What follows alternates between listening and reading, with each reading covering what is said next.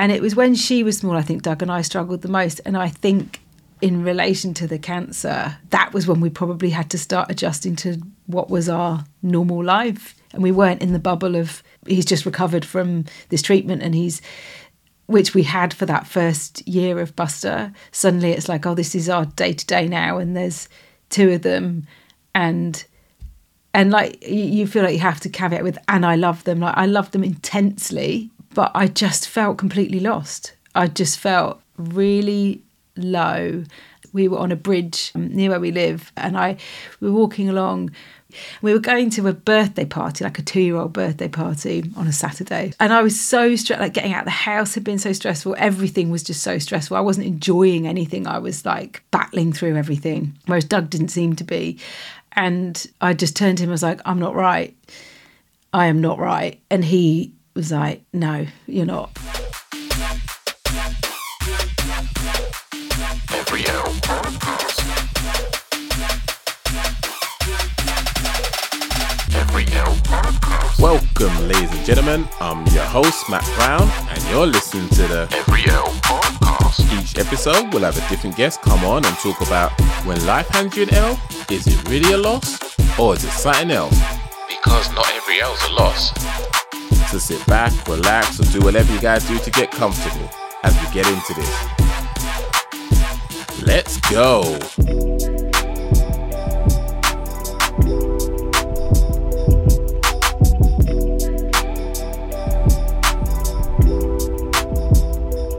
Welcome, everybody, to another episode of Every L Podcast where we have different guests come on and talk about their life experiences, about what they've gone through, the highs, the lows, and how they navigated those spaces. Because let's be honest, when we're having a high, it's a fun time.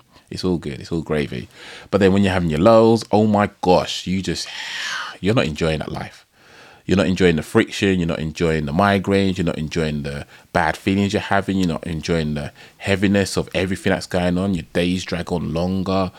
And it's not a good look. Your reaction to things may be very different to how they normally are.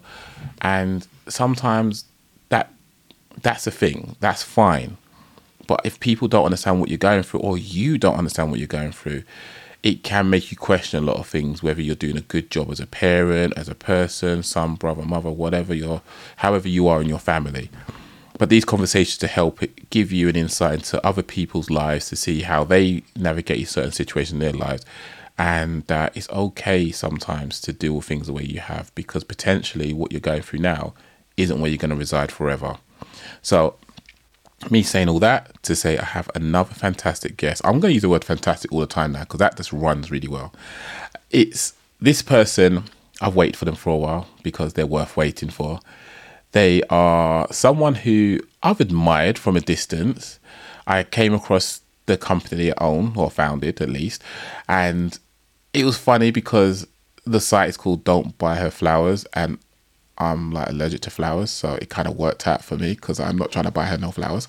And it was just a lot of different stuff on there that drew inspiration to help me be more considerate about what I was getting my wife rather than just, oh, let me just buy her this because it's an, a, an event that's happening. It's Valentine's Day, it's Mother's Day, it's whatever.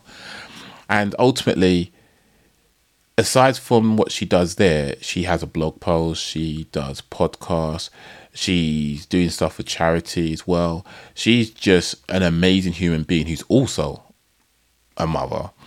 And it's just what she does and how she does it is just so brilliant to me. I just love her openness. I've listened to her podcast episodes and it feels like I'm a fly on the wall in her kitchen listening to her talk to a friend but I'm also able to hear the other side of the conversation. And it's so natural, so down to earth. It I honestly say, just check out the podcast. It's just so candid and so refreshing because I find that a lot of time we're talking to people because we want something out of them. We're not just having chats with people because we're we just want to have a chat. But Steph's conversations are that, and I do get something from it. And yeah, predominantly it's kind of like a mum's chat, but I learn stuff as a dad. I learn stuff as a person, listening to people talk about really cool and interesting stuff and things I didn't think I was interested in. So yeah, go have a check of that. But ultimately, Steph here is an amazing individual who does incredible things and I'm just grateful for her to just being the person that she is and just breaking down stereotypes that people could have of people in her position and just being authentically herself. There was a post she put out recently which I actually had to put my phone down because it made me laugh. It it, it, it involved someone doing a handstand in the house. That's what I'm going to say there. It was quite comical, and depending on when you're listening to this, you might have to do a little bit of scrolling to find it. But Steph, how are you doing today? Hello. I'm all right. It's yeah, it's post lunch. I have had some food. That's important because I suffer with hunger quite badly if I don't eat. So that's important. Um, yeah, I'm okay. Thank you. That's good. Do you mind introducing yourself in a way you feel comfortable with, and obviously divulging what you feel comfortable divulging before we go into your first L? Okay, so I'm Steph. I've got three children. They're 5, 10, and 12. So I feel like I'm coming out the other side. Matt obviously has very young children, so I'm at a different stage. And I run Don't Buy Her Flowers. So I founded it in 2014. And it was because of my experience with my first baby when I got sent loads of flowers and was like, this is a dreadful gift for someone who's just had a baby when you are exhausted and overwhelmed and leaking and you might feel angry at your partner. We'll, we'll come on to that. But yeah, and and so it was just thoughtful gifts was the idea, but it was started as gifts for new mums, and then it has grown into lots of different occasions. And birthday is our biggest reason. Bereavement, get well, corporate gifting we do have started doing more and more of. So um, it's become something quite different. I used to pack the boxes on my knees in my spare room, and now we've got a warehouse in Gloucestershire and a team. So that's a big part of me is definitely my business because it's very personal and it takes up a lot of my time. And if I'm not doing that, I'm probably doing something with the kids. and I've got a husband as well, Doug, who is called Mark, but we call him Doug because his surname's Douglas, just to be really clear. Because So his name's not Doug Douglas, his name's not Doug Douglas. just in case you thought, or I potentially thought it could have been. Oh, people say it all the time but yeah and i love i love doing the podcast i love talking i love i love talking honestly. Uh, i'm a dreadful liar actually. So even as a kid my mum used to say that when i walked in from school she knew what they were in for. Like you could tell by the look on my face what kind of a what kind of a mood i was in what kind of day i'd had which i don't know if that's good or bad but i i can't really hide it. So that's kind of and I, people sort of bandy the word authentic around a lot but i suppose that's my aim would be authentic and i and i'm drawn to other people who are honest and open and genuine i think and i feel like i very quickly sniff someone out if they're not and i and i have that kind of ick feeling where i'm like i don't want to spend time or get to know this person particularly if i feel a bit uncertain of them That's a fair shout. I, I guess I'm similar in that way as well. What a lot of people may not know is I do have a few people ask to come on the podcast, and if I don't know a person like that or I don't feel the conversation would go a certain way, this is my passion project. I'm not gonna just have mm. anyone jump on who I don't vibe with. Because I didn't do time editing and doing other stuff. I don't want to spend time on something I'm not passionate about. It's just not worthwhile. No. So I get that, and yeah, I appreciate. You. I appreciate for you who what you do, how you present yourself, and what you're able to do by challenging what other people may think someone of your stature should be like. So thank you. You'd say that, but that just makes me feel silly. but thank you. You're very complimentary. So Steph said over what she would like to talk about, and I'm gonna go into it with her. So the first one is Doug's Mark diagnosis with cancer when I was mm. pregnant with Buster in 2010. Mm. Now that sounds brutal. Mm. It's hard enough being pregnant. What I understand from my wife. Because I- Yeah, I, may look like pregnant, Be but I'm careful. not. Yeah, yeah, yeah. But then to hear that, there's it, that that's so multifaceted that just to deal with that in isolation would have been challenging. To deal with pregnancy in its own in its own right is challenging. To have the two worlds collide like that, hmm. You're you're looking forward to the future, but at the same time you're worried for the future because you don't know if you're running it solo mm-hmm. or otherwise. Mm. And yeah, if you don't mind going back to the beginning or where you feel it's mm-hmm. relevant to start off what happened and how you how things progressed through a timeline. So, so we we met and it all happened quite quickly. It was quite quite um, whirlwind, and um, Doug was playing rugby in Italy just after we met. He'd gone to Italy to do a season there playing rugby, which was really exciting. I used to fly out there and go, and he was like, uh, I mean, it's not like the Premier League here, but it was pretty good. So they had he had a house and a car and a and he played. That was what he did all day. So he trained. So he also was fit because he just trained. he, and he still is, obviously. He trained for six hours, six hours a day, like training. And we were in our twenties, and so that was our first year and then we moved in together and he proposed he asked my dad he sent a telegram to my dad to ask if he could marry me after nine months. I don't know why a telegram he was just trying to be different. He was living in another country and he was like oh you can still I, I don't know if you know this but you can still send telegrams. Who knew? Interesting. yeah so he asked for my dad's permission so quite old school and and then he proposed so he proposed we met in the june july and he proposed the following march. So it was quite quick and we hadn't spent that much time together because he was living in another country. And then we got married a year and a bit later i think and then we had two years. So yeah of just us. And i can't i think we were trying for baby and he he didn't feel right. So the sports thing is relevant because he was physically in really good shape. He knew his body very well, um, which I think is important because a lot of us don't probably. And he, or we should, but he'd he didn't feel right, so he was having like night sweats, loose bowels, like nothing massive, and he would have been twenty nine. So he went to the doctor and he was about to leave and they said and he, he went through his symptoms. They were like i think this is they think this is stress basically. They were like you know you've, you've got a relatively he'd gone back into his work then which was in banking so you're working in in finance quite stressed. It's probably that. You're too young for it to be anything else. And as he was leaving he had his hand on the door and he just turned around and was like do you know what? I've got private health with my work. Can you just refer me? Because something's not right. Which that's one of those sliding doors moments where you kind of go and, and I suppose that's probably a message for anyone listening and I just watched the Deborah James Bowel Babe documentary last night like if something isn't right with your body go and check it out don't wait because I think especially for people of our age and you've got probably got family and work and everything's busy it's really easy to just keep kicking that to the back and think oh I'll get back to that so anyway, he went for he got referred. He went to he was very lucky to have private healthcare, had a check, and they very quickly referred him for a scan. And he knew basically. Meanwhile, I found out I was pregnant. So I'm just in this bubble of like, oh my God, I'm so special because I'm pregnant. This is all about me. This is meant to be all about me. And I wasn't really, I, he wasn't making a big thing of it, but I wasn't really paying attention to it because I think I was just like, you know, oh, it's, it's not going to be, I, it never crossed my mind that it would be cancer. Just didn't at all. And he had a scan and at the same time they did various tests i think bloods and other tests. And he knew because the guy who'd done the scan he could see on his face that something was up. And the guy was like okay well we just need to do a few tests. So i think doug knew before he was officially told which i think is quite common actually. If someone's really switched into it i think there's a, also there's people in denial but and so yeah he was going to get his results and I got into work because when we both worked in London, both worked in town, and I mentioned to my boss, "Oh, Doug's got some results today." Oh, I don't know. He's, there's been a couple of things. I don't know. I don't think it's you know. And my boss, who is a really good guy, was like, "Uh, do you think you should go with him?" and I wasn't going to. Which now I look back and think, "Oh my god."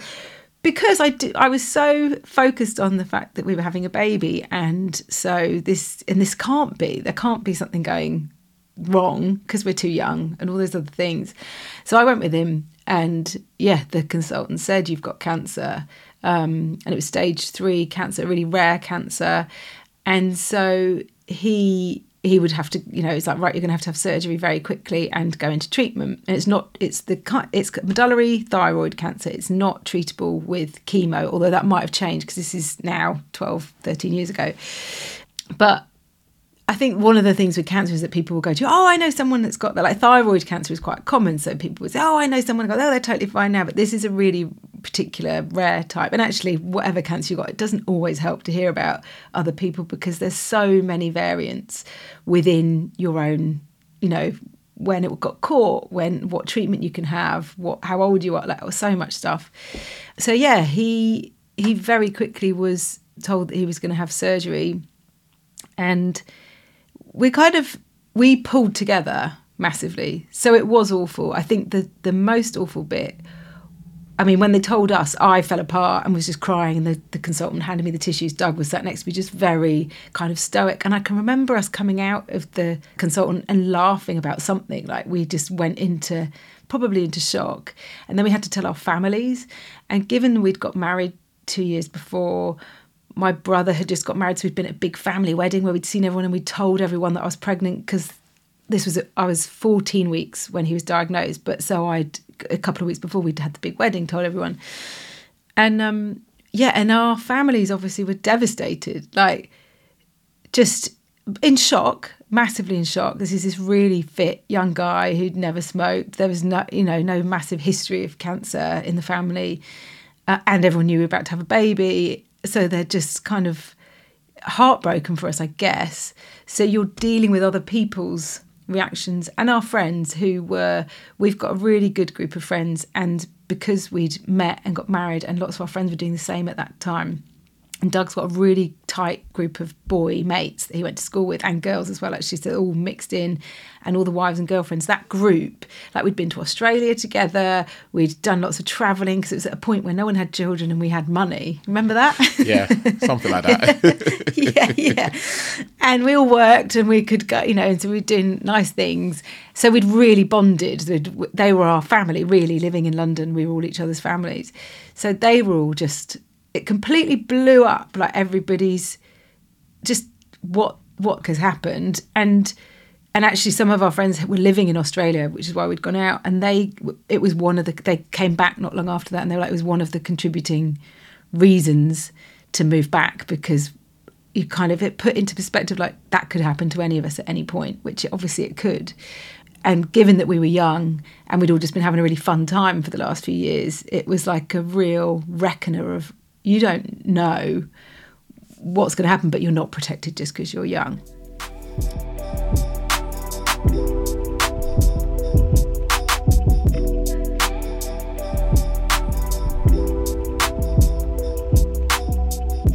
and I remember I really wanted to see my mum. I can remember, and Doug was brilliant because I think because I was pregnant, probably more so, he was wanting to protect me from everything as well. I remember we went to my family and everyone got really, really pissed except me because I was pregnant. Just to be together. And I can remember it being really fun. I can remember us all because they just wanted, they love him. You know, they'd met this guy who I'd fallen head over heels with very quickly. He's a really good guy and they'd fallen in love with him as well. And it just was like, how can this be happening? Um, so yeah, our, our families were amazing. I think for Doug's parents, I can't really speak for them, but I think it was very, very hard. It was their son, you know. You're not supposed to die, bef- you know. You're not supposed to outlive your kids, and at that point, we didn't know what what was going to happen, um, except for that they just said he needs surgery. So he was booked in for surgery, and I remember we were meant to be going to see some some concert, and then we were going to miss the concert because he was going to have a surgery. We were like, that's okay because we just, I think when you've been diagnosed and there's a plan, which is right, we're going to do this, you just want it to start happening because otherwise you're just feeling out of control, waiting. Um, and then the anaesthetist was off or on holiday, and that, it sounds as if the I don't know myself really, but the surgeon and the anaesthetist are like paired and they work together, and it's very important to them that they work together. So the surgeon was like, I'm, I don't want to do this until he's back. So it got delayed. So we ended up going to this concert and just both sitting in silence, really, because we were just kind of in shelter. It was like, okay, well, we can still go, but just, yeah, it felt really weird. And then he had surgery, and actually, um, they called me. So his work at the time put him up in a hotel around the corner from where he was having surgery, which was amazing. Like uh, the kindnesses that you get from people during this kind of thing make all the difference. Like they didn't have to do that. They gave me access to like the Addison Lee account so that I could get back and forth. And in part, probably because I was pregnant, but also just to be. I think when people are like, "What can we do?" Practical stuff like that was exactly what they could do. But some company are not forthcoming like that, and common sense isn't always common amongst Exactly. places like that. So that sounds absolutely incredible and really supportive. I still remember it and I still think of his boss at the time and he's had three jobs since probably and like every night I'll still think of those that those people is just showing that kindness just really thinking about what's going to help this situation because there's not much we can say or do really. Um, and then so he had surgery and the, the consultant rang uh, the surgeon rang me to say yeah there was actually more cancer than we were expecting and it spread to some lymph nodes. And so it's four in i think you know it's whatever time it was it'd gone on for hours and i'm in this hotel room and i'm thinking oh, i should be living it up because i'm in this really nice hotel room but i'm also just terrified and i ended up ringing his mate in australia because it was four in the morning it was four in the morning i was awake and i was like just falling apart a bit like oh god. And your head goes to he's going to die and i'm having a baby and I, he can't die but what if he does? And just all this stuff. And just the way the surgeon had said it i was like shit this is bigger than they thought uh, which it was because it had spread more than they thought. And they couldn't get it all out but he, he, they'd done quite an aggressive surgery to his throat so he's got a sort of slit across his throat which is just a lovely scar now Bit of a bad boy look. yeah, yeah, yeah. Which really goes with his very unbad boy look. Every now and then it could, yeah. And uh, yeah, I can remember ringing his mate uh, because in Australia it wasn't four in the morning, and him just being like, "Oh God, Steph," you know. Everyone was just really scared. Everyone was just really scared. It almost feels like that happened to someone else because it's. I don't know how we coped in lots of ways, but we did. Um, and then after the surgery, he had a few weeks where he was kind of had to try and recover a bit. And and the, he ended up in hospital for two weeks and he came home at one point and he couldn't breathe properly and had to go back. So, because it was his throat, it was quite a big deal. And then he had to have six weeks of radiotherapy. So, in between that, he was best man at his best mate who was in Australia's wedding. And he had to give a speech, and obviously his voice was really dodgy, but he was absolutely determined that he was going to do the speech. He didn't speak for ages, like days, and run up to this. And he sounded terrible, but he did it. And it was amazing. I was obviously by that point, I think I was about six months pregnant. And then he had six weeks of radiotherapy, like really targeted radiotherapy, which it it starts off with with with the radiotherapy that he had that you can still go. I remember we'd we'd go to work, like we'd go on the train together. He'd be like, right, I'm going off to have my radiotherapy, and he'd go off, and then but it's cumulative. So within three-ish, four-ish weeks, he was exhausted and in pain, and it'd like burn all the skin at the front of his neck. Um, so he had all these kind of scabs, and he just was completely exhausted and having to try and eat because they, they want you to try and keep your weight up. And because it's also precise with the radiotherapy they want you to maintain the weight that you started on. But it, i can remember i was like getting fatter and fatter because i was pregnant. So i was like ballooning. I'll eat that if you're not going to have it because he's slowly making his way through like some mashed potato. And then he had his last radiotherapy and i went with him because it was the last one and we were running late and the, the we got there and they said oh we thought maybe the baby had come. I was like no we've got four weeks yet. I'd just finished work. And then i went to labour the next day. Of course i did because i think my body was so tense through because basically all of my pregnancy that i where i was aware i was pregnant pretty much all of it was filled with cancer like working out what was happening and plans and stuff. And then as soon as it stopped the baby came and there was you know i mean babies come early but it was literally i just finished work and i was planning on a bit of time off and doug had finished his treatment we like right we're going to have a bit of time to chill put the cot together and then and that was uh, buster That's that's a lot. yeah and as as lovely as it sounded as a Yeah. story, I can only imagine how long your days Mm. must have been. The dread, the because no one really wants to think about bad things. Let's be honest; it's not a good feeling. But in your situation, you kind of forced to face a potential reality mm-hmm. that could have been yours, because you're thinking, "This man I've fallen head over heels in love with." we've done this, we've done that, we've tried, we've conceived, I'm happy. This was not meant to be part of the story. And if it was, it should not be this early in the book. This should be in the latter stages of the yeah book. yeah I didn't want to raise a child on my own. I you know, all these new conversations you're going to have with different groups of people, like it's it's something. And for those that don't know, I've had a lot of experience with death, and it, in a, I guess to put it in a more concise way, I had five family members pass away in the space of 16 months, all mm, in separate God. occurrences. So I've had mm-hmm. to deal with these types of thoughts and understanding that the conversation you have with people that you are in your circle, you're going to have to keep mm. having them. And it's hard, it's challenging. And that's without me being hormonal as a mother. Yeah. Like that, that for me, I can only imagine what you went through. I think you look incredible because I think I would have just had grey hairs upon grey hairs at Oh, that point. I've dyed. I've dyed it all. Oh no! It, I mean, I can remember. I I thought about his funeral. I imagined myself giving a speech, which was really weird. But I think my head went there a lot of times, Yeah. and then I kind of had to pull myself back in because you do you.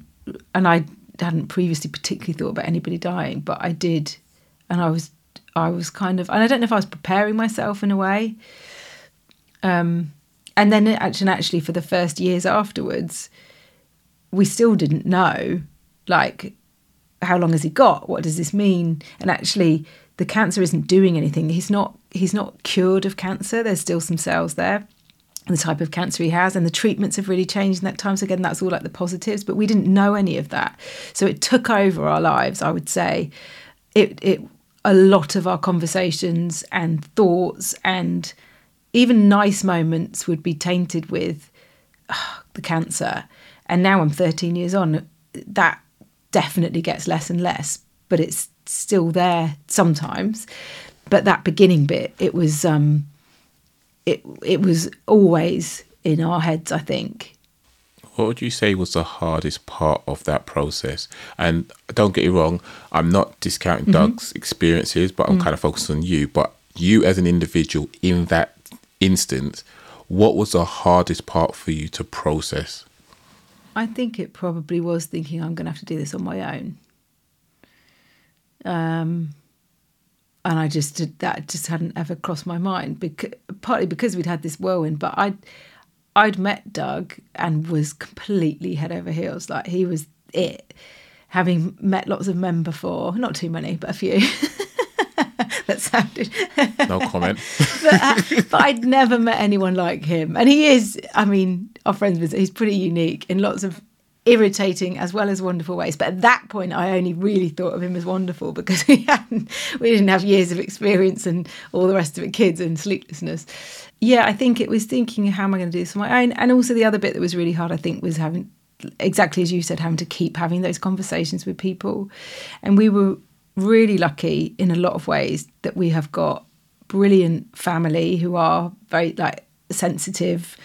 My mum and dad are definitely full of kind of empathy and tried to really understand and be there. And our friends were also just amazing. And we ended up with a system where we had a point of contact within our group of mates. I don't really know how it happened. I think they worked it out. So rather than each of them contacting us for updates, because with cancer especially it's constantly evolving. Like when you're getting results and then you had some test results and then they've done some surgery and then you've got some treatment and so it there's a lot of information that you're trying to get your head around alongside is he going to die? And then having to keep relaying that is really exhausting. I think i i focused on doing some practical stuff I remember saying to my mum, well, he doesn't have any pajamas because, you know, we're 29. He didn't wear pajamas. And that's how you got pregnant. Yeah, yeah. So I went out and bought him pajamas, or I'd kind of think about food, or but I I was on a cycle of I could be really tough and and kind of like yeah no it's fine, and also I uh, some denial for sure where I someone would say oh, you know what what what might happen I was like well he's going to be fine because I'm pregnant so he has to be and I'd say that to him I was like but you have to be fine it's going to be fine because you have to be but I didn't necessarily think that, but I- that's what I kind of said. But I know I had, I'd have like a three day cycle, and I'd, I'd be feeling okay. Yeah, I can do this. I can do this. And, and then day three, I'd have a crash, and I'd just be inconsolable, like crying, and finding it really hard and just like this is really sad this is just really sad and i can remember finding one of my mates who actually works with me at don't buy her flowers who's a very good friend she was living in Ireland at the time. I rang her and I, I couldn't speak. I kind of squeaked down the phone and she was like, "Oh," Ste-. and I just remembered she just knew. And this is probably in the day of landline or something because it wasn't on a mobile. And she was like, "Oh, Steph," she just knew and she just let me. I just sobbed down the phone for twenty minutes and she just kind of let me. So those things make a massive difference to how you cope. I think the people, the people around you is like the key bit, isn't it? But you also feel very low. You're the only person going through that experience. Yeah, and it, it, it is a very tough and isolating position to be in because as much as you want to be there for other people, it always comes back to you and how it impacts you. Hmm. And it, I guess even though I'm grateful that you're in the position you're in now, like you as a whole family, mm-hmm. it's still hard to imagine someone having to go through that mm. and not let it have too much of a negative impact on your way you perceive things. Mm. Because like you said you it, it tainted your you know you'd have because it's not completely gone in terms of the cells itself but mm-hmm. then I believe there's a study that says, oh, you've all got it in us anyway. Mm-hmm. They're just waiting to be activated if they are going to be activated. So that's a fear. So everyone's going to have a fear. But the reality is, is that you have a happy moment, but then all it takes is a split second to remember mm. why are you happy? This could be the last. I don't want to think about that, Yeah, but yeah, it, yeah. the thought's already there Yeah. and now you're, that smile becomes a wry smile to then Mm. suddenly a frown. And the way I see it is when I'm not in a good mood or I'm very sad, it seems like all the colors just drained out of life Mm-hmm. and it's just black and white. That's all it is. And I hate that it happened to you. Mm. When that was all happening, you had a, it sounded like you had a fantastic support network around you Mm. and you was obviously telling yourself you're gonna be all right. Mm. Do you think you did that because the confidence your support network gave you by just rallying and being there with you, whether they said things or not, just being there for you, gave you the strength to be able to be positive, but also potentially be accepting of what could be also a possibility. Mm, yeah they let me they let me be sad as well like the, no I, I in lots of ways i was powering through i would say because i think and maybe it comes later when we talk about the other l but it, it definitely still impacted me and i think but i think more i think in that period i just had to we had to cope. Like we pulled together we were very together the two of us. And again it probably helped that we didn't have kids at that point because it just all my focus was on him and all his focus was on me. We were really tight and we learned a lot about each other in a very quick you know short space of time given we haven't been together that long. But actually as well ha- having the pregnancy it gave us a focus. So although it makes it quite a tragic part of the story like oh god this poor girl she's pregnant and now her husband's been diagnosed with cancer. And actually it, it gave us focus for sure. And, and so when i was saying like well you can't die because we're having a baby and this is what's happening it was yeah that it wasn't it wasn't it gave it as a, I think it gave us a focus and also like the people around us did it they weren't pretending everything was okay you'd the people who would say oh well i had a cousin's so on someone who has had that and they're fine that wasn't our immediate network really our immediate group of mates and family just let us do and say whatever we wanted. And I think, again, my best mates are my mates from school, and Doug has the same. So, which I think is probably quite unusual. We both have that, and they were all eh, they'd let us do whatever we needed to do. One of my mates is a nurse, Debbie, and she sent me a necklace that was like uh, we're from Stroud in Gloucestershire. And it's quite hippie, and it was like some stone that was meant to give you some peace and healing or whatever it was. And she sent it to me, and it just said like, if you need a bit of strength, this is this necklace will do it. She's a nurse. She's really medical. She she's not that uh, woo woo. Whatever gets the job done, right? Exactly. And you know, and I wore that thing for months until it turned my neck green. Like I did, you know, I was kept it on. But it, what it was is it was someone knowing I needed strength. Someone who loved me know that I must be needing something so in that gift, and I guess that kind of ties in with what we do it Don't Buy Her Flowers. It's like someone is going through something and they need a bit of acknowledgement that that's what, what they're going through. Um, I always remember that. I remember opening it and just sobbing because I was like, "Oh, she gets it. She knows what I." Oh, that makes me feel really emotional. That make she knows that I need something to push me through this, whatever, however long this is going to last for.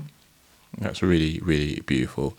And I, I think it is important. And that's part of the reason why the whole podcast does what it does. It's trying to help people to understand it's okay to feel what you're feeling. You need to just, I guess, try out the parameters in, in which you're occupying just to understand where your do not fly zone is.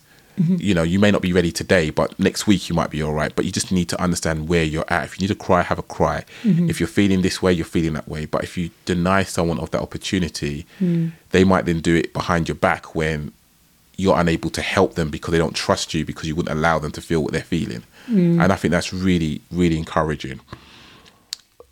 If I was to say then, you used to go back in time and talk to your younger version of yourself, this is a twofold question. First fold, when do you think is the the lowest point you got to during that ordeal?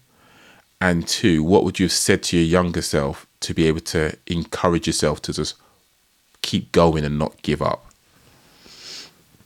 I think it was probably when he had the surgery and they and the consultant rang or the surgeon rang and said it's worse than we thought it was because until that point I think I'd kind of been going oh it's going to be fine he's going to have the surgery and then we're going to be that you know it's it's fine it's fine it's fine it's lots of it's fine um and that and that at that point in that hotel room I can remember feeling really lonely because I didn't have Doug there like in all the other things where he'd had um, information or whatever. We we'd been together, but he was in a hospital with drains coming out of him and all the other gross medical stuff going on, and I was Uh, in a hotel just completely on my own. And I think at that point I was 18 weeks pregnant, so starting to kind of feel a bit pregnant, and just thinking, oh God, I'm really on my own here and that was but but then but then i reached i suppose exactly as you say don't be on your own if you need if you need to be emotional if you need to talk to somebody like i i rang his mate at four in the morning knowing that he would say something that made me feel better so i didn't just sit on my own but i can remember it feeling really that being really lonely Do you think there was anything you could have said to your younger version of yourself to try and help you push on? Because I'm appreciative that it sounds like your support network from mm. far and away is top tier. Mm. But there are some people that unfortunately don't have that level Yeah. of support. But then there might have been times, and, I'm, and forgive me for making this assumption, but it might have been times where it's just you on your mm-hmm, own. Mm-hmm. It's an hour of the day where it's just not convenient mm. to call anyone, or you can't think of the right person who could talk to you during that feeling. What would you say to yourself to help you just go on? probably just remind myself and tell myself that I'm pretty tough, really.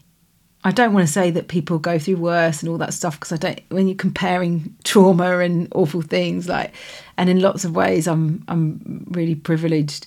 But I think, I think it would just be to I. It probably did teach me that I'm tougher. I've I've always been fairly tough. I've known what I wanted. I used to be called bossy when I was a kid because I knew what I wanted. I was that character. So I think it would just be to let myself know that I would be okay. And actually, and it, it doesn't. I don't want to think about it, but I would have been okay whatever had happened. Yeah. But I'm glad that we got the outcome we did. And do you think you would have been receptive to it? Because I'm assuming you would have been, because you seem to be quite receptive to the way you recount the situation with your hmm. support network. Would you have been receptive to hearing those things when you was in a very low place? Yeah, I think I think so. Or I think as long as you've got someone that could hold you, let you say all your fears. I think I I think at the time I only said to one friend, it might have been my friend Debbie the nurse actually, that I just was like, What if he dies? I'm really scared. I didn't actually say that out loud to people. Nobody wants to hear that and nobody wants to talk about that. So that a lot of that was was just in my head. That's, that's encouraging. So, if you was to say that isn't an L, what would you call that? I, I learned a massive amount about me and Doug and life. Like, and this is again, this is really easy for me to say now, 13 years on, and everyone's healthy, and we've had three children and all the rest of it. But I think all of this, like, the, life is life isn't all roses, right? We know that. So there's always going to be stuff like this is going to happen, and in lots of ways, I'm I'm lucky that it happened when we were quite young, because it probably gave me a better and a different understanding of Doug and I. It gave me a better understanding of myself.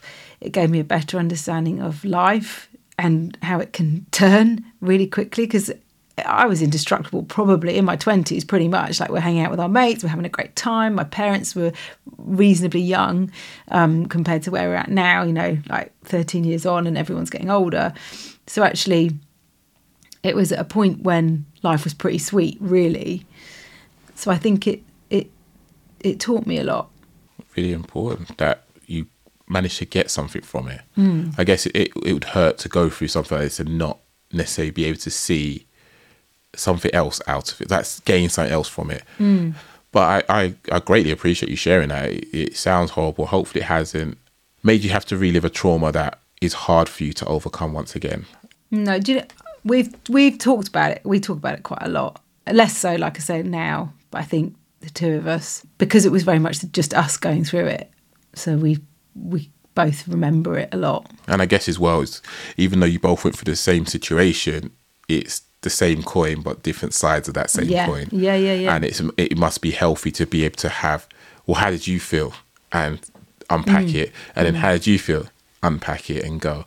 Okay, it's amazing how it's the same thing, but it's different. Yeah. When he'll say, I'm, he was like, I would, every day, I would do that again rather than watch you go through it. I think that's, he can't envisage watching someone go through it. And I guess I can't really envisage what it would be like to have that diagnosis yourself. So definitely have different, had a different experience. No, that's it's beautiful, and I'm happy that you guys are in a much better place now. Hmm. Right. So if we go into your second L, if you're hmm. still all right. Hmm. So the second L you want to talk about is when the kids were small. Just rub it in, why don't you? when Mabel was was three months and Buster was two, I hmm. struggled. Right, guys. So I have three kids under four. Yeah, it, this is bitter because she's just rubbing it in my face. Sorry. It gets better. I mean, I can tell you now, it, it gets better. can't get worse. Yeah. Although, although I have said this before, and I don't know if I've actually said it online, but if we found out we was having triplets, I promise you, I'd have quit. Whatever conversation I had with people prior to find out I was having triplet, I'm not finishing it with you. I quit. Any work I did at work, quit. Oh, but what about money? I'm not giving money anyway when the kids are here, so might as well just get enjoy my free time now while I can. Yeah. I hmm. Love my family. I absolutely do love them. Yeah. but it's a lot to give of yourself in such a short amount of time going from like i know people that had two pregnancies and had two kids must feel great you know what that's like i've had two pregnancies three kids it's good to brag and say well i'm an overachiever Yeah. that's good as a joke Yeah. when you have to have a house full of five people and two cats Yeah. It feels a bit like old macdonald farm all of a sudden We've got so lot. we've got five people and two cats actually. yeah but yours was your, mine was, was by design Oh, just yeah. not my design No, and my and my first and my third are really spread out for all the reasons we're probably going to talk about. Because the first two were really close together, and I was like, "Oh my god!" uh, After that, and then it, it was another five years till before we then had Frank. So go ahead, tell me, tell me of you. I want to hear what it's like from Okay. someone that purposefully had three kids. So, well, I think I I just had no like now I feel very in this world as you are of what it's like and talking very honestly and openly about what it's like to have babies and talking with other people about having babies. But I just hadn't really thought about it prior to having one. Um, I knew that I wanted to. I just thought it was really straightforward and this is what everyone does. I had no concept of how much it completely changes your body, world, relationship, work, everything. Um, and uh, yeah, and, and actually, because we had Buster like so close to Doug finishing treatment, I think I was still in survival mode for a lot of of Buster's, uh, like first year, and also it was one kid and two adults, which is now you can look and go, oh, yeah, easy. I mean, I know people who've got a baby and there's two of them and it doesn't feel easy, but in hindsight, you go, oh my god, there were two of us, and um, yeah, and I think so. I Doug was really poorly still for the first few weeks because he was recovering from this radiotherapy, so in his voice and his throat, and he'd lost loads of weight and all that stuff. Um, and he was off work, and then and but then my focus, I had a year off work, and I just was had my focus was Buster, and that was what I did really. I found it definitely found it hard. Um, I the idea for Don't Buy Flowers came because I got loads of flowers. I was like, what the chuff is this? Why are people giving me something to look after when I am really, really spent? Um, but it was kind. It was all. It was all right. And then I got pregnant with Mabel when Buster was one. Basically, he just turned one, so I was pregnant. So they're they're pretty close together. And um, and again, I, I'd gone back to work, so I was feeling getting myself back a bit. And but then I went back to work pretty much pregnant and um, and nine months later Mabel arrived, and it was when she was small. I think Doug and I struggled the most, and I think in relation to the cancer, w- that was when we probably had to start adjusting to what was our normal life, and we weren't in the bubble of he's just got he's just recovered from this treatment and he's which we had for that first year of Buster. Suddenly it's like, oh, this is our day to day now, and there's two of them, and and like you feel like you have to caveat with and i love them. Like i love them intensely. Um, but i just felt completely lost. I just felt really low. And um, and that particular moment that I mentioned being my lowest was we were on a bridge um, near where we live, so both of us can remember exactly where we were. And I we were walking along. Mabel was in a buggy. I think they both they were in those one of those massive. I mean, I don't know how you do it with three, but we we had a big bloody one on top of the other double buggy. We were going to a birthday party, like a two year old birthday party on a Saturday, which is what you do when you have small kids, right? That's all you do. That's Yep. just- and I was and I was so stressed like getting out of the house had been so stressful. Everything was just so stressful. I wasn't enjoying anything. I was like battling through everything. Whereas Doug didn't seem to be. And I just turned to him, I was like, I'm not right.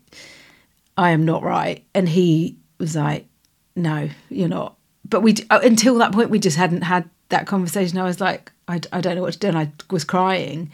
And he was like, Okay. And we were on the way to this party. He's like, Okay, well, I think you should go to the doctor. Um, and just that in itself helped, just acknowledging it, saying it out loud, like I'm not right. This doesn't feel right. Something doesn't feel right. And and I remember we still went on to this party. I mean, now when it when I had my third, I would have gone. We're not going to a party. I don't need to go to a party. But it was still at that point when you're trying to keep up, whatever it is you're trying to keep up. I don't bother with that anymore. I don't think you can when there's three kids, but there's no there's no point. My expectations are low. Everything is very low, and um and I can remember being there, but feeling like everyone else is there and they're moving around me and I am here physically but I'm not here and all the sounds feeling a bit muffled I'm thinking like a really cheesy 90s music video where like like there's loads of stuff going on and the person who's singing is in their own bubble and everyone else is blurred. It but it felt like that. That's what it felt like um that I wasn't really there and I couldn't connect with anyone.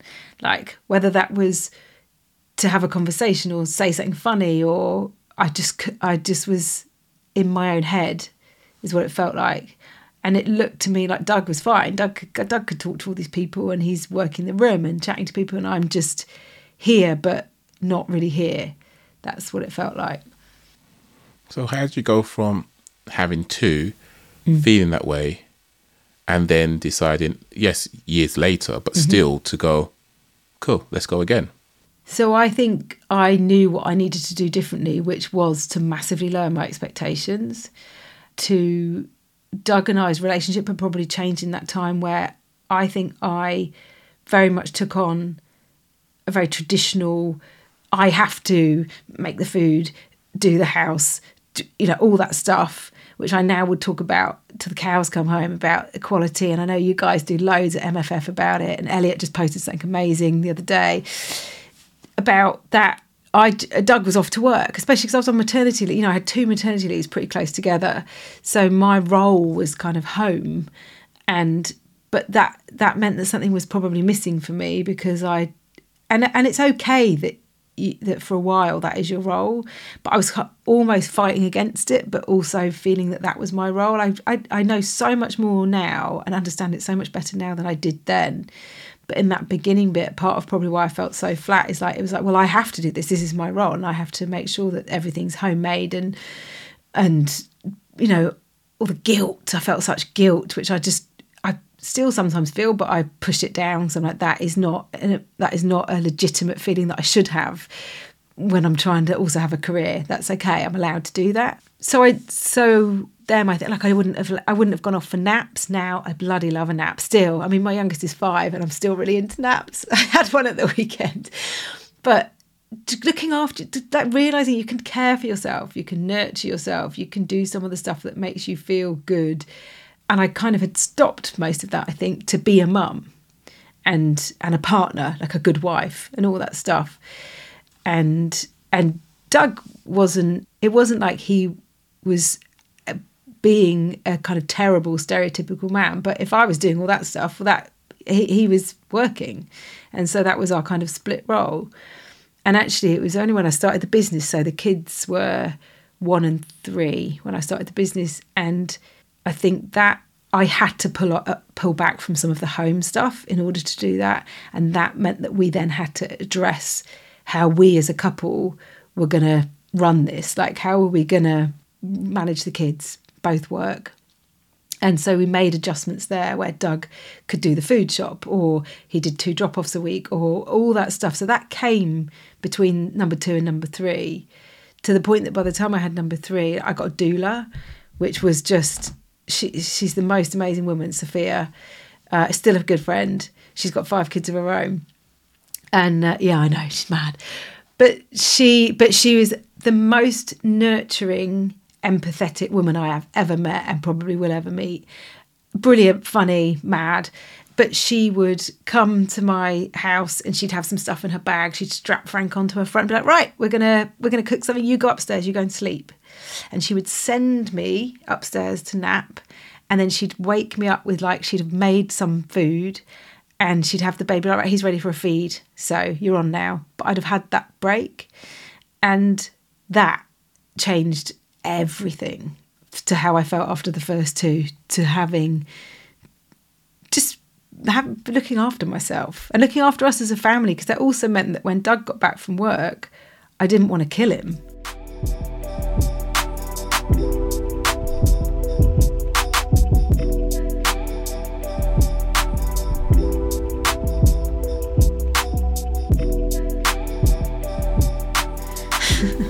Didn't feel that rage of oh, I've been here doing everything because I had the support I needed.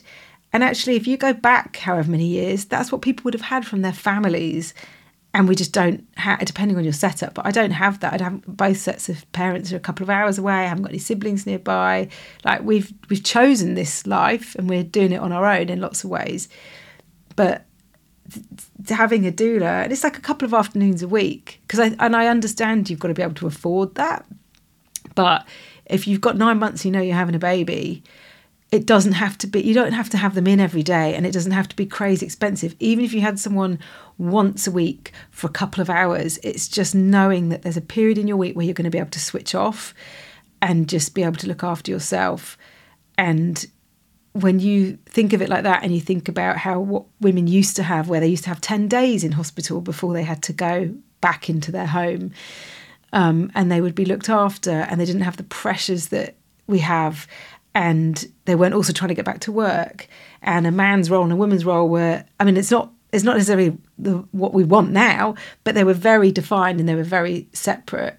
And that probably made it in lots of ways easier than what we're trying to do now which is fairer but it's harder i would say sounds brutal, and that resonates so much with me because I've been quite open. Like there's there's days I don't leave the house with the twins, and it sounds horrible. uh, Like openly saying that, and even worse, probably on a podcast. But I'm honest, and that's because the rain has been horrible recently. Like the rain's going sideways. I'm not gonna go into my car, put together a twin buggy to then get a child, go back in the house. Oh, this child's pooed. Got to bring the other child back in, change them. Oh, you pooed up your back. Oh, I've got to change that. then I've got to go outside. Oh, it's raining. Then I've got to come back in. Everything's wet. I've got to pull them in. I've got to switch the alarm off. All of that, even just trying to articulate it, is Yeah. a is a, a lot of palaver. So Yeah. why then would I want to do it? And it sounds horrible. 'cause It feels like my babies are lockdown babies because they're not leaving the house. Yeah. But I'm trying to do what I can do for my own sanity. And it sounds horrible, but I've learned through having conversations that's what I had to do. Yeah. But for you, I guess it's slightly different because where I'm a dad on shared parental leave, I pretty much fall through the cracks and left alone because there's no necessary assumptions made about me. No one asks me questions, so I Mm-hmm. Yeah. feel I feel lonely for different reasons. Yeah, yeah, yeah. But yeah. for you as the mum, the face of the house, the face of the family in that capacity, Mm-hmm. people are going to have certain expectations on you. Mm. What was the expectations that were put on you that made you feel like you had to tell Doug, I'm not right? Like, Mm. and, and who put them on you? Was it society? Was it social media? I think I think it, a lot of it is what we've learned from so society, but what we've learned from previous generations and how they did it. Like, I think there's a real internal battle for a lot of women who want what we should have, which is equality, and to be able to whether that is working or not working. That doesn't mean we all have to do the same thing, right? But it's having that choice, and I think there's you want that oh you might have it you probably had it before you had children which is where it's so stark when suddenly you're like oh i can't leave the house and but also still having it in our heads that we should be doing the fulfilling the role that our mums and their mums did which is to be the homemaker to be on top of everything to look after everyone to think put everyone's needs before ours including our partners, but especially the children, and even like making sure you've communicated well with friends or um, relatives that they know what's happening, and have you planned Christmas and have it like the the volume of stuff is so big, and it takes quite a lot. I think I think it takes quite a lot of confidence to say I'm not doing it like that, and I don't think you have that when you've just had a baby because it's your confidence is not because you don't know, and and and also and if you had not a huge expectation of what it was to have a kid which like i say i don't think i particularly had thought about it just kind of happened not it didn't just happen but i hadn't really thought about what it was going to involve what the impact would be. So when that then comes along you're the the wind's knocked out of you and everything's changed your your your body and your relationships and your friendships and all the things that you got feedback for as well. Like if you were at work and you got a bit of feedback or you put on an outfit and someone said oh you look nice or all of that stuff however big or small it is it's just gone. And but it's only gone for a while. Like i know that now because i've got a 12 year old and, and we're kind of out the other side. But for a while it's it's just such a big change and you can feel so different and trying to figure out who you are again is is really tough It can be hard. You, I, I've seen quite a while ago. I think for my firstborn, that it's easy to sort of be sucked into a supporting cast role where all your job is to prepare for the next thing. Oh, I've got to do this to prepare for them to go to nursery. I've got to prepare mm-hmm. for them to go to PE. Got to mm-hmm. prepare for them to do this play date. Where's your life? Where's what you want to do? Oh, that doesn't matter anymore because it's for this child or these mm-hmm. children, and it can be brutal. Mm. If again, if you went back and you spoke to yourself at your lowest point, what are you saying to yourself to help you not feel that you're doing a wrong thing by feeling what you're feeling? I think it. I think it would be to ex- to say exactly that. Like you do realise that all of this stuff has changed for you, so it is really normal for you to feel like this. Like and it, and it's changed for Doug as well. Like all the foundations that you had that were really solid, and how you felt about yourself and about each other and about your work and how people felt about you. All of that stuff feels like it's disappeared overnight. Whilst you're trying to learn how to look after a baby, which you have no idea what you're doing, so you don't, you just feel so uncertain. But I think to say I would I and there's something that I probably say to other people is like you do not know what a good job you're doing and you'll never realize how good you are and and what a good job you're doing and I think it's really important to tell people men and women with small children that because they will be do and, and apart from the odd few people who are probably not people that you or I particularly know who are bad people the majority of people are doing everything they can to to look after that kid and they only know what they know right? So if you're if you don't feel like you're getting it exactly right you're probably learning it and then maybe if you have another kid you'll do it slightly differently or do it slightly better but you're you're doing everything in your power. And i think where women in particular are so hard on themselves you need they need to be told that they're do they are doing a good job. Because no one's telling you that or it feels like no one's telling you that. Yeah, it can it can be very difficult, and it's even like something as basic as looking at yourself in the mirror. You're not seeing Steph, you're seeing a reflection, and you don't mm. acknowledge what you like, what you don't like, why you don't like something, why you do like something, mm. and from the moment we, if we can have a chance at looking at ourselves like that and realizing we're doing it, then probably it means we're not looking after ourselves in other areas as well because we're not we're not recognize recognizing that we are an individual, not just a tool to facilitate our family. Mm, mm. Yeah, and like, like you're saying about not taking the kids out, the kids don't care. Like you know, it's like it's like when people say we always have to like try and justify what we're doing. So it's like when people say about they put their kid in nursery and they're like, oh, but he loves it, he's socializing. Well, actually, he probably doesn't love it. He probably doesn't care. He doesn't have an opinion. If he was at home all the time, he'd love that just as much as he would love going to nursery. Like, but we've got to try and justify it. It's like you've just got to do what you've got to do, and not feel like we've got to. I don't know, but again, it, it and some of that probably is more. So we said about is it society or is it social media or stuff? I think social media has put in a whole layer of shit that we feel like we've got to do. Whether that's sign language with like a four month old who's literally lying there like a potato and that's no, there's nothing going on, and we're taking them to baby massage and like we're doing all this stuff because we've there's all this information and there's all this stuff you can do and there's probably research somewhere that says that this is really soothing stuff but the most i would have thought and i'm not a scientist but i would have thought the most beneficial thing a child can have is happy relaxed parents who are okay. Or parent you know whatever your Yeah. setup is.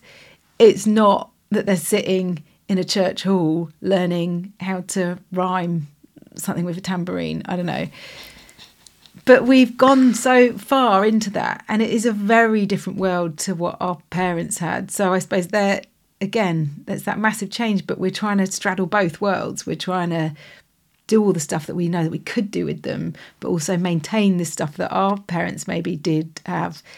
And they're just it, it's just a mess of stuff that you've got to try and figure out which of that is important. And i think when you say about lowering expectations that's a big one. Yeah, because like the baby massage stuff. I get that. It it can feel very much clicky, like you're mm. doing it to keep up with the Joneses, and I think that's because of social media. And this is my personal take on it. Yeah, yeah. It can feel if you're not doing this, you're not doing a good job. When it re- really, it's meant to get you out there to socialize, get you out the house to mm-hmm. mingle. Mm-hmm. But from the time that you don't fit in with that clique or you're ostracized for whatever reason, like trying to go to a class with twins. no just mate stay Mate, at I can park up outside of the venue. I still got to take the buggy out of the car because I can't carry the two of them, strap a um, the, the kid's bag on my back. It's not a thing. No, If it was just a one child, they, they start at a certain time, so you've got to be there at a certain time. The kids don't work to that. No. There are, I think, there's more places that are doing like drop-in type things, which would make more sense. And also, like, I just remember with Buster, I'd book like a term of classes because you had to book a term. yeah. And then I'd go to three out of probably eight, and you'd be like, "I have just spent those costs. uh, Each cost fifty quid or something stupid." Because Yeah. I, I, and I didn't do that with Frank, my youngest. I, I, he spent a lot more time at home with me, and our bond is no, like our bond's great. Yeah. and he's lovely. I don't. Well, he is lovely, except for that he's got a twelve-year-old brother, so we'll see how that goes because he's he's fine. Uh, the, thi- the thing is, I get that. I because my eldest is a boy, then I Mm. got my middle, then I got my which is a daughter, and then the youngest one because they two two minutes separated. Not Right. like you, five years. Yeah, yeah, You know, I got two minutes. He gets the hand me downs of his older brother. yeah. She gets odd things here and there. My mum's kind of taking care of it, so I feel bad in a sense. Like this is parent guilt for me, Mm-hmm. but at the same time, it's like he don't know. All I've got to do is make sure I He tag the right picture, say which child it is. Is Yeah. that Kingsley or that Avery? That's Kingsley. There we go. That's fine. But he's wearing the same garments. Don't worry about it. The face is slightly different. And it's a nice thing. Hey, it's sustainable. You're you're doing a good thing. yeah, I'm I trying think- to save the environment. Yeah, but I think there's loads of things that we build up in our heads that matter to kids, and they just don't. Or and like you say, it's where it's probably pausing and going, does this matter to them or to me, or am I doing this or feeling like I should be doing this because everyone else is doing it, or it feels like everyone else is doing it. Like my kid, none of my kids had swimming lessons apart from like one the odd one at school, and they could all swim. And people always go. People are always going on about swimming lessons. Like, but I just we used to take them swimming because it was an activity. When if it rained, you could still go swimming, and Yeah. if it was Doug and I, and Fra- Frank has done it a lot less than the other two, but we could. It was just something to do, and then they'd be really hungry, and then they'd eat, and then they'd sleep. Like there was a re- there was a whole method to it, but and I used to think, oh yeah, I oh I didn't. It's like that's okay. They learned to swim. Yeah. And there's just certain things that I think our generation feel like we have to do, and it's like you you don't. Well, I'm glad you seem to push past that. Gives me hope that I'm doing the right thing. So that's Yeah. not an L. What would you call that? I mean, I think the the journey. Sorry to use the word journey, but the, I went on after that in terms of I started to write about motherhood and um, and I wrote honestly about relationships, and I still talk and write about those things. And like on the podcast, the, the most popular episodes are about sex or relationships and stuff because I learnt so much from that period with um, with Doug and I, and also we we learned to talk about it because we realised that that's what we need to do, and and read what other people have said or listen to what other people are saying about it to try and understand each other. I think.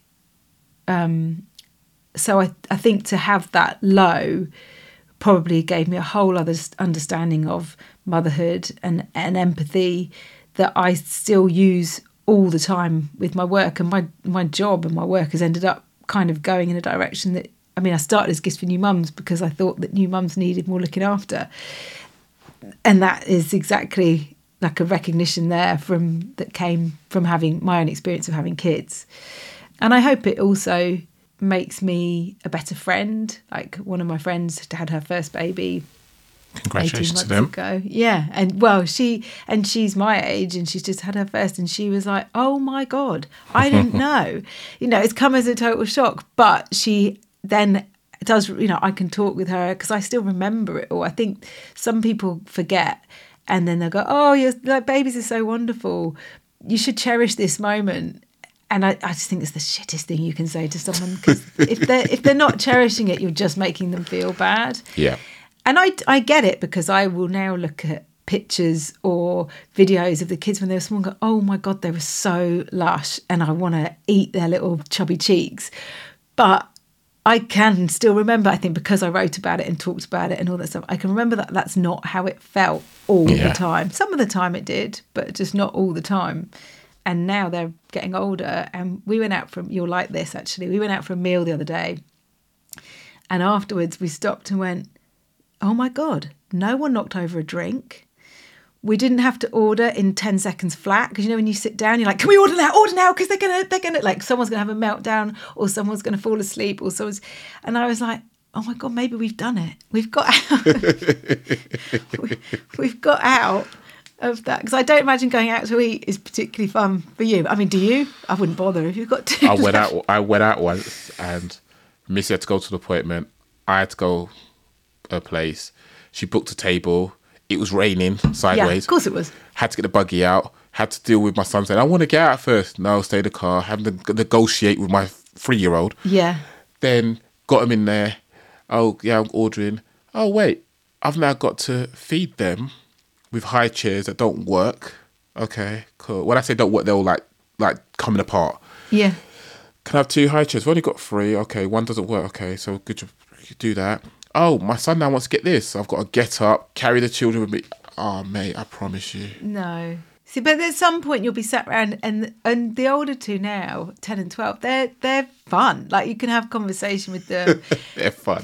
Frank, Frank, Frank will be standing on the table, like showing us his bum. That's quite standard, and like, but the the level of physical chaos that it used to be when we walked in, five of us walk in somewhere, and you're just like, oh my god, or you, the devastation you leave behind. That's not quite as bad as it was. So that's something to look forward to. well, that's fine. I feel like this has been more my L's than anything yeah, else. yeah, yeah, yeah. So I appreciate that. So you're saying it's more of a journey, and I love how you documented all the things. And I'll go back when you was talking about you did your blogs and you know you're talking to people. Mm. I'm a firm believer that you are your first customer. Mm-hmm. So when you did what you did, you know, don't buy flowers. That's mm. because you are your mm, first customer, and that's why you're all forever going to be good at what you do because you always remember what you are. You're meant to have sort of like an avatar of who your target audience is, and you look in the mirror and you see yourself and go, "Would I like this? Can I see a benefit?" And that's beautiful. What I will ask you to do, because I'm conscious of time, for the next two minutes, please shamelessly plug yourself and anything you've got Yeah. going on before we conclude. Okay. Um, well, so don't buy her flowers. I think that's the main thing. So we're a thoughtful gifting company, and the key bit that we do, which is why I've mentioned that thoughtfulness is kind of at our core, is that you can handpick products. So we've already obviously found brilliant products. Lots of we work with lots of SMEs, and you can pull together a package that is bespoke and unique to whoever it is you're sending it to, and then we gift wrap it all up, and it is um, comes with your message handwritten, and that's that's the core of what we do and it might be bereavement or get well or birthday we all sorts of random reasons as well that people might send some a package to someone um, but the but the best feedback is when someone says this is the most thoughtful gift I've had whether that's they were having a rubbish time or they're having a celebration of some sort but quite often it's when someone's going through something difficult or they've had a baby and they call us out as this was the most thoughtful gift I've had. That's when we're getting it absolutely right. Um, yeah and we also do corporate gifting. So companies trying to be better at gifting there's a lot of dreadful corporate gifts and branded stuff and really kind of ostentatious stuff. And we're really enjoying working with companies who are trying to do it a bit better and not just send out a load of stuff. Like we would make sure the companies we're working with what are their values how is the packaging is it sustainable? All that stuff is really key. Um, so that's a big area that we're doing. And then yeah the podcast and just social media. I'm there. Not don't do as much as I used to on social media just because it's. I think there's. A, I think I need more of a balance Yeah, to not. we all do. Yeah. Otherwise, it takes over, doesn't it? If you're if you're chasing, um, I don't know, chasing followers or constantly trying to create content, I, it's just not my thing. It never has been really to try and make it look. I mean, I definitely don't try and make it look beautiful. There's usually a picture of my washing. It helps me to normalize things. Look, Yeah, see, yeah, honey, yeah. it's not just us. It's not just us. Yeah, yeah, yeah. Look, look, that washing is always there. There's so much of it with five people. That's the problem. Um, but yeah, I think that I think that's probably me. Well, I greatly appreciate you coming on and sharing as you did. Oh, it's so nice to talk to you. Big, big fan of you and all that you do. And to all the listeners, thank you very much. I hope you enjoyed this episode. I've thoroughly enjoyed it. It's been more of a therapy session for me to go. It will get better. It, It, will. get better. It will. I absolutely promise it will. Oh, that's fantastic. So, each and every one of you, just from the stories that you've heard of real life events, it can be traumatic, it can be hurtful, it can be hard to digest what your new normal will look like. But ultimately, chances are you are tougher than you think you are. Mm-hmm. You've survived every worst day thus far and will do going forward. And ultimately, And then you all know what I say is that there's nothing about a caterpillar that it's going to be a butterfly. Look at Steph and her situation. Look where she's coming from to where she's now. And there's other chapters in her life that she's going to have to navigate as well. And I have no doubt she'll smash them down. But she probably will feel what she's feeling in those moments when they happen. But I'm grateful for her, grateful for all my other guests, and I'm grateful for you guys listening. So I look forward to catch you guys the next episode.